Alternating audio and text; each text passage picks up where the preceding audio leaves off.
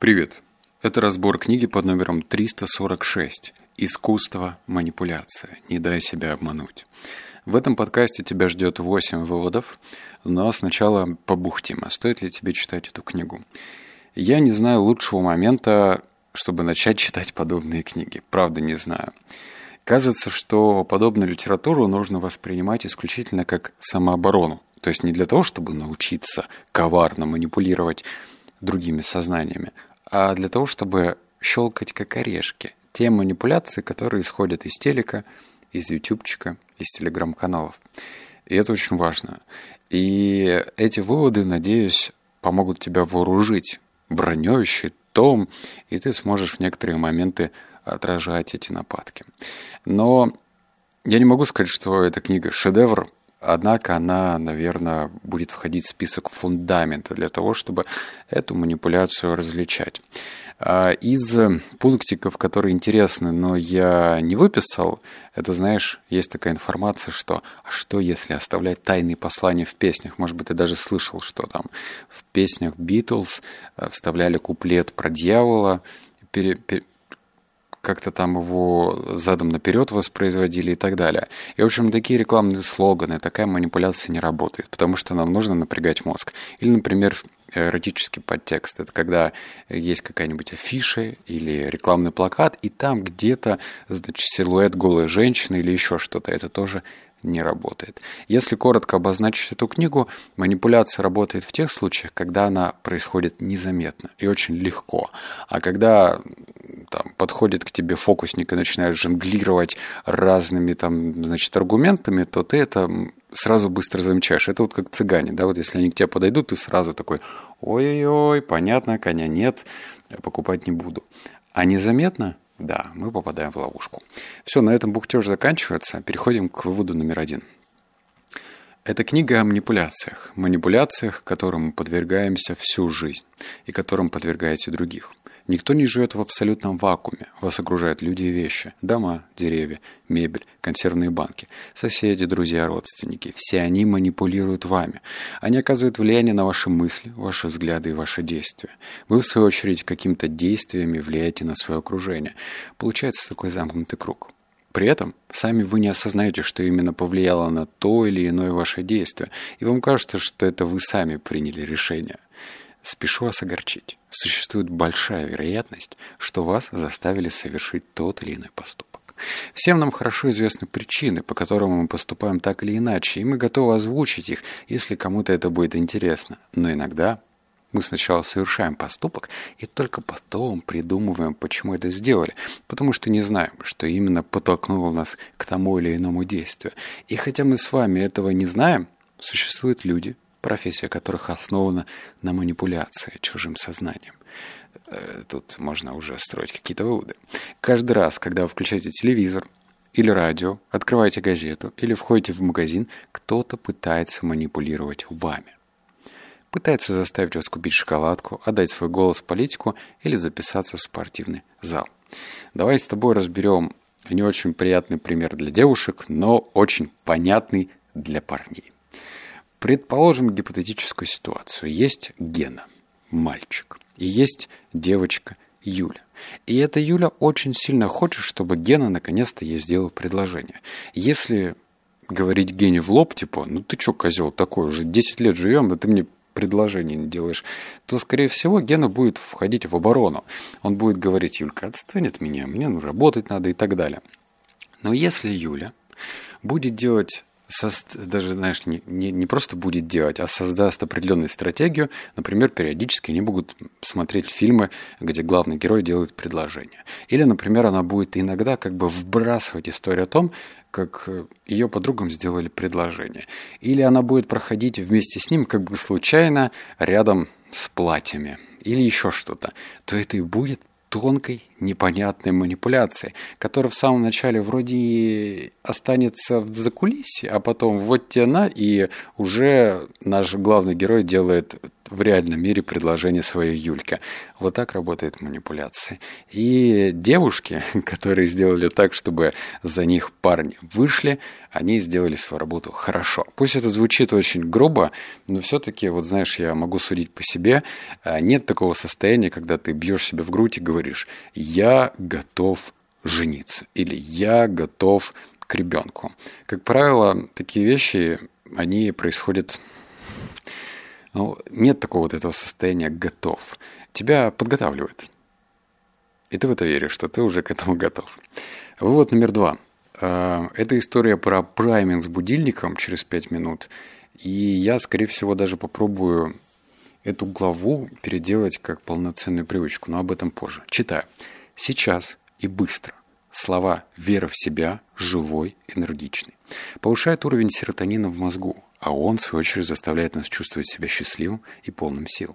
Слова «низкий», «депрессивный», «тревога», «жалкий» и «стыд» понижают уровень серотонина, от чего мы чувствуем себя несчастными и уставшими.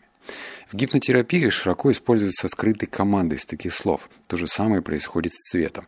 Желтый цвет нас бодрит только потому, что мы в это верим. И наша вера влияет на выработку серотонина. Красный предупреждает человека об опасности и вызывает выброс адреналина в кровь. Вспомните, какие продукты имеют красную упаковку. Мальборо, Кока-Кола, Марабу. Не знаю, что такое Марабу. Не знаю. Продукты, которые должны стимулировать и наполнять нас энергией. Таким образом, только один взгляд на этот продукт уже повышает уровни адреналина, и все это благодаря привычным ассоциациям. В сочетании с праймингом эффект просто сногсшибательный. Читая тексты о пожилых людях, вы двигаетесь медленнее, чем раньше.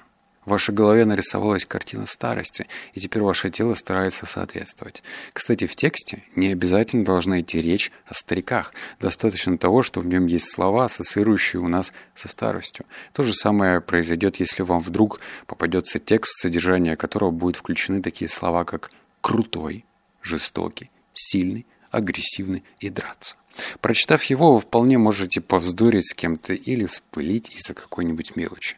Бессознательно вы провели параллель с агрессивным поведением и начали действовать соответствующе. Этот вывод можно воспринимать буквально.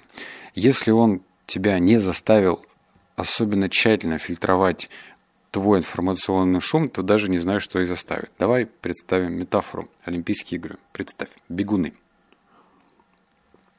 Я не знаю, сколько там людей участвуют в этих Олимпийских играх по бегу, но, предположим, 10 человек. И есть фавориты, два человека. Очевидно, что некоторые спортсмены, которые получают золото или серебро, они себя... Ой, фу, золото говорю. Серебро или бронзу, они себя утешают. Ну вот, главное не победа и участие. Но самый главный приз – это все-таки золото, получить кубок. И порой человек, который получает Золото опережает второго участника на пол корпуса, на пол шишечки, на пол Федора, воспринимай это как хочешь, на пару миллиметриков, сантиметриков, в общем, совсем чуть-чуть. И сейчас этот пример звучит как в вакууме. Ну, у нас же как бы жизнь не выглядит как спринт, да, но каждый день ты можешь делать малюсенькую штучку, которая будет тебя как бы двигать вперед по сравнению с другими людьми или там конкурентами. То есть представь, ты можешь очень трезво теперь смотреть на то, что ты читаешь. У тебя наверняка есть телеграм-каналы, э, которые пишут какие-нибудь новости или еще что-то. И ты можешь посмотреть на это со стороны. Какие-то новости тебя будут заставлять э, чувствовать себя бодрым, хотя какие новости заставляют бодрым. Ну, в общем, статьи из разряда саморазвития. А какие-то новости будут вселять в тебя желание вскрыть вены. И вот то, что второе, пожалуй, от этого стоит отказаться. Правильно? Если параллель с, со спортом тебе ясна, то, наверное, от этого стоит отказаться. Я, кстати, знаешь даже что? Я настолько преисполнился в своем сознании, что теперь каждый день я просто в авиарежиме. То есть у меня телефон вообще не звонит. Мне нельзя позвонить. Потому что я заметил, я, во-первых, не люблю по телефону разговаривать, а во-вторых, мне звонят обычно предлагая кредит, какие-то финансовые услуги, и я просто, ребята, до свидули. В общем, я себя максимально вот от этого инфошума ограничиваю. И мне кажется, это хорошо. Кстати, вот это тот самый момент, когда ты можешь поставить лайк, э, так я пойму, скольким людям я уже помог. Это такая главная метрика этого подкаста. Если понравилось, лайк. Не понравилось, дизлайк. Вот такая манипуляция. Вывод номер три. Мы пригласили самых разных людей в телецентр под предлогом оценки нового телеведущего. Они не знали, что предварительно мы уже разделили их на две группы и выделили две комнаты. Внимательно слушай. Одну мы постарались сделать как можно уютнее. Зажгли свечи, поставили классическую музыку, подали кофе, фрукты и пирожные. Вторую мы постарались сделать как можно неприятнее, выбрав помещение с неприятным запахом, бетонными стенами, грязной мебелью, гнилыми фруктами и холодным кофе в термосе. На стене мы повесили картинки с оружием, чтобы вызвать агрессию. Меня действительно смущало, не догадаются ли люди, что они стали жертвой прайминга.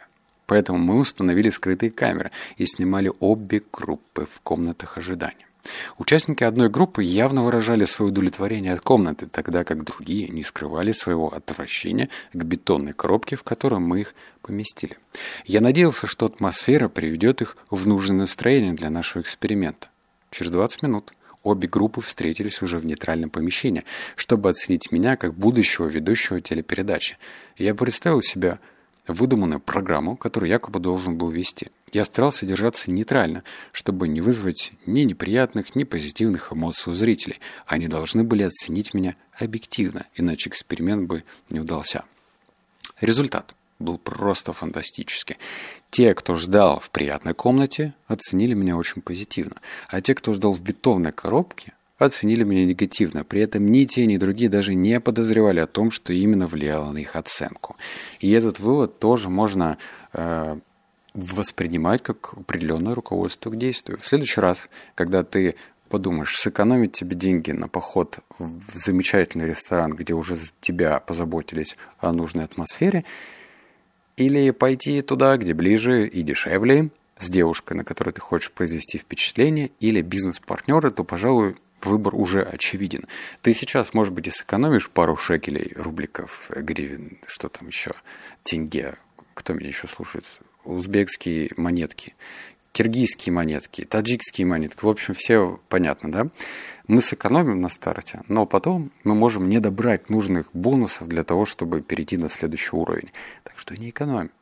Найди то помещение, в котором будет просто все идеально, все располагать. Даже в маленьких городах, я Россию вдоль и поперек объездил, и в Украине, и в Беларуси был в маленьких городах, и везде есть хорошие заведения. Тебе их нужно отыскать и встречаться там. Я знал одного человека, ну, он жив в Новосибирске, он тогда занимался сетевухой, и он звал людей в свою кальянную.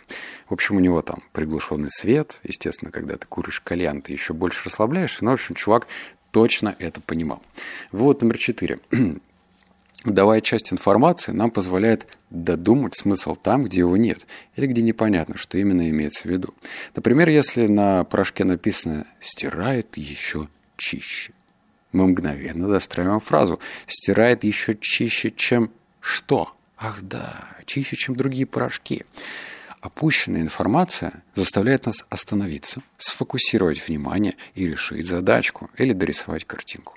А в результате у нас получается название товара или рекламный слоган или лозунг какой-нибудь партии, которая сядет в нашей бедной, беспомощной перед натиском индустрии рекламы голове.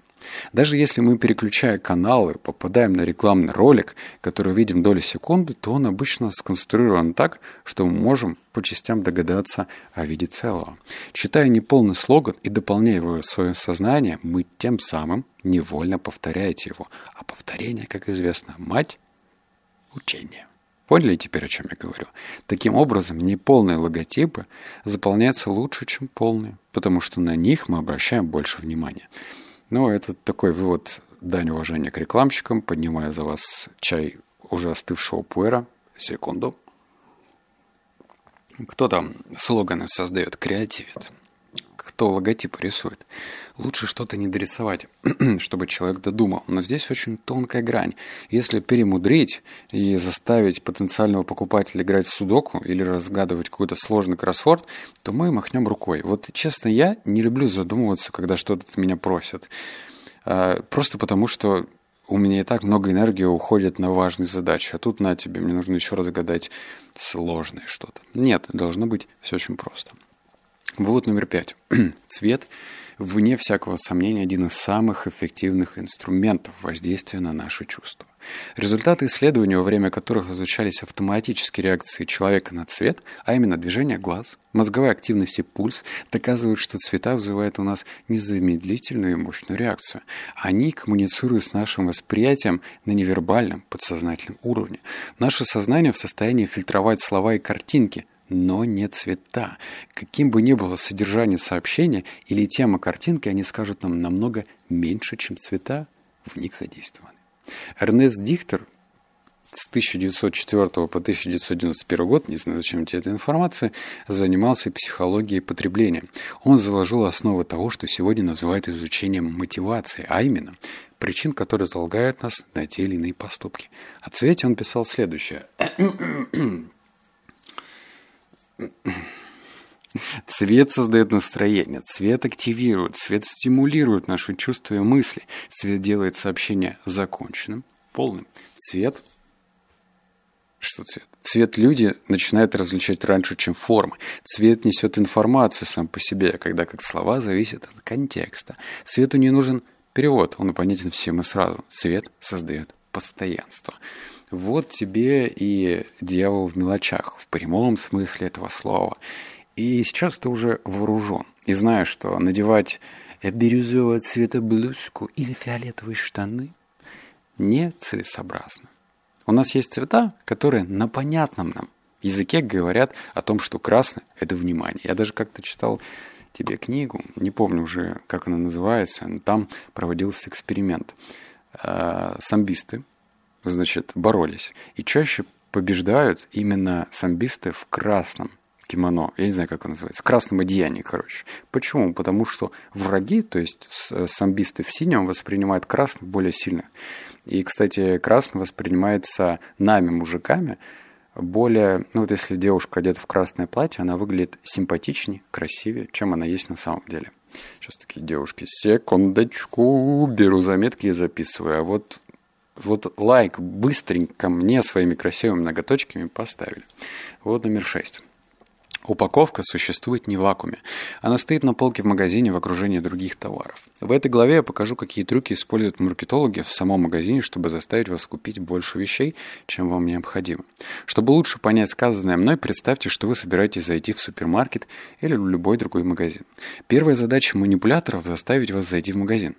Вот почему лучше, если по соседству с магазином нет банка. Я, кстати, никогда об этом не задумывался. Читай дальше. Во-первых, банки всегда выглядят скучно. Во-вторых, вид банка давит на нашу совесть из-за того, что мы тратим слишком много денег. Открыть магазин рядом с банком было бы глупейшей идеей, потому что мы стараемся пройти это место как можно быстрее. Зато мы не можем пройти мимо зеркала, не замедлив шага. Поэтому гениальной идеей было бы поставить рядом со входом в магазин именно зеркало. Все эксперименты показывают, что при виде зеркала мы автоматически замедляем шаг, чтобы бросить взгляд на свое отражение. В этом, к сожалению, мы не отличаемся от мартышек. Я не знал. И тут э, этот совет больше подойдет владельцам физического бизнеса, рестики, кальянные, кафешечки, что там еще, бильярдные, сауны, бордельные. А нет, бордельные нельзя. Ну, в общем, всем все понятно, да? Зеркала. Мы все очень любим смотреть на себя и как мы выглядим. Недаром большинство людей очень сильно беспокоятся о том, как они выглядят в глазах других людей. И остановиться и поправить прическу вообще не грех. Хотя у нас сейчас в Новосибе за окном минус 20. Прическу поправлять не очень удобно на ходу. Вывод номер семь. Главный секрет пропагандистов, кстати, нам два вывода осталось, повторять свои сообщения как можно чаще. Человек не способен критически оценивать всю ту информацию, которая ежесекунда бомбардирует его сознание. Здесь не помогут никакие фильтры. Не удалось в этот раз, удастся в следующий. И вот уже пропагандист добился своего благодаря несовершенству наших защитных механизмов и критерий отбора информации. Проведу пример, э, проведу пример со своим другом. Не буду называть его имя. У меня не так много друзей. Короче, у меня друг, мой ровесник. А, в принципе, он весьма толковый парень. И книги когда-то читал, и по миру ездил. Ну, в общем, он сейчас выбрал определенную, как сказать, примкнул э, к определенному типу людей, которые за или против войны. Я не буду говорить за или против, чтобы ну, вообще, чтобы очевидно не стало. Ну, в общем, представь, он куда-то примкнул. Меня это раздражает. Ну, потому что есть же полутона, нет там белого и черного точно. Есть полутона определенный, он даже не рассматривает. И я потом понял, почему. Потому что он смотрит определенные видео, он читает определенные каналы. И вот это вот все можно повторять, повторять, повторять, повторять, и ты уже такой, о боже, все, я сопротивляться не могу. И эта информация в тебя просачивается как яд и оставляет то, что оставляет. И вот ты уже, здрасте, веришь в то, что Земля плоская или стоит на трех китах, или сколько там, жирафах. На чем она, короче, стоит? Кто знает вообще? Я не в курсе. Но она точно не круглая. Она точно там слоны, бегемоты, кашелоты и так далее. И, наконец, вывод номер восемь. Самая сильная манипуляция. Я тебе о ней расскажу, когда мы с тобой вместе. О, пошла манипуляция. Вот вот она манипуляция. Смотри, прям на кончиках пальцах. Я тобой манипулирую. Собираю комментарии. И если мы с тобой вместе в ходе этой странной манипуляции наберем 500 комментариев, то тогда я тебе раскрою секреты, что же такая и как она выглядит. Самая сильная манипуляция, как ее разоружить, как ее приметить, как ей дать по башке, поджопник и вообще победить. Как? Соберем 500 комментариев, значит, отлично. Я, кстати, удивился. Ну все, на этом польза закончилась. Сейчас будет мой личный бухтеж. Я удивился. Я, короче, приболел и думал, сейчас буду, наверное, сбиваться, читать как-то туго, плохо. Прикинь, я ни разу не сбился. А я чувствую, что в теле что-то не то. Хотя, может быть, пор помогает, не знаю. И еще я даже главу своей книги написал. Я, кстати, уже где-то на 85% закончил свою вторую книгу. И офигеть как горд этим, потому что она, кажется, выйдет просто превосходная. Так что к Новому году жди мою вторую книгу, она будет еще интереснее, чем первая. Ну все. Обнял, поцеловал, заплакал. Хотя обнять нельзя, я сейчас приболел, но заплакал. Услышимся с тобой в следующем подкасте. Пока.